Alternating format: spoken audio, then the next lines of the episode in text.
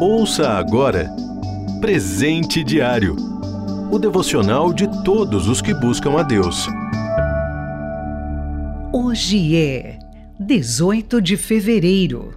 O título de hoje é Oração Respondida. Leitura bíblica, Atos, capítulo 7, do versículo 52 até o capítulo 8, versículo 1. Versículo-chave: Saulo estava ali, consentindo na morte de Estevão. Atos, capítulo 8, parte A do versículo 1. Estevão foi escolhido para auxiliar na distribuição diária de alimentos por ser um homem de fé e cheio do Espírito Santo. Está em Atos, capítulo 6, versículo 5. O destaque que alcançou na comunidade cristã incomodou tanto alguns judeus que estes conseguiram levá-lo a julgamento, acusando-o falsamente de blasfêmia. As maravilhas e sinais que fazia, demonstrando o poder de Deus, devem ter causado inveja em seus acusadores, que estavam tão distantes de Deus e pareciam apenas desejar poder e fama, coisas que Estevão tinha apesar de não as buscar. Assim, além de ter sido selecionado pela igreja para uma tarefa específica, foi escolhido por Deus para ser o primeiro mártir da igreja que estava nascendo. Antes de morrer, aproveitou a oportunidade para proclamar a mensagem divina e, assim como Jesus, orou pelos que o mataram.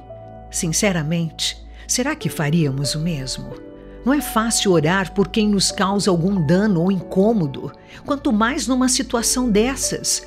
Será que desejamos mesmo que Deus os perdoe por nos fazer mal? Ou gostaríamos de vê-los punidos? O versículo em destaque me constrange.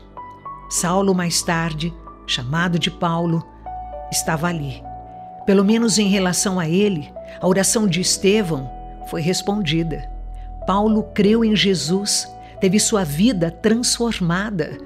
Foi escolhido por Deus para servi-lo de uma forma bem específica e recebeu o presente da vida eterna. Estevão não sabia disso, mas conhecia o Deus a quem servia. Não orou por vingança, mas por misericórdia. E quanto a nós?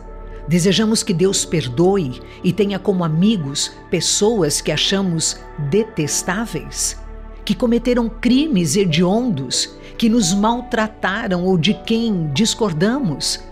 É um ato de fé e obediência orar por quem de alguma forma nos agride. Está em Mateus, capítulo 5, versículo 44. Que nosso amor a Deus seja tão intenso que amar ao próximo, seja ele quem for, não seja difícil demais. Todos os mandamentos do Senhor, inclusive o de orar por quem nos maltrata ou persegue, são para o nosso bem.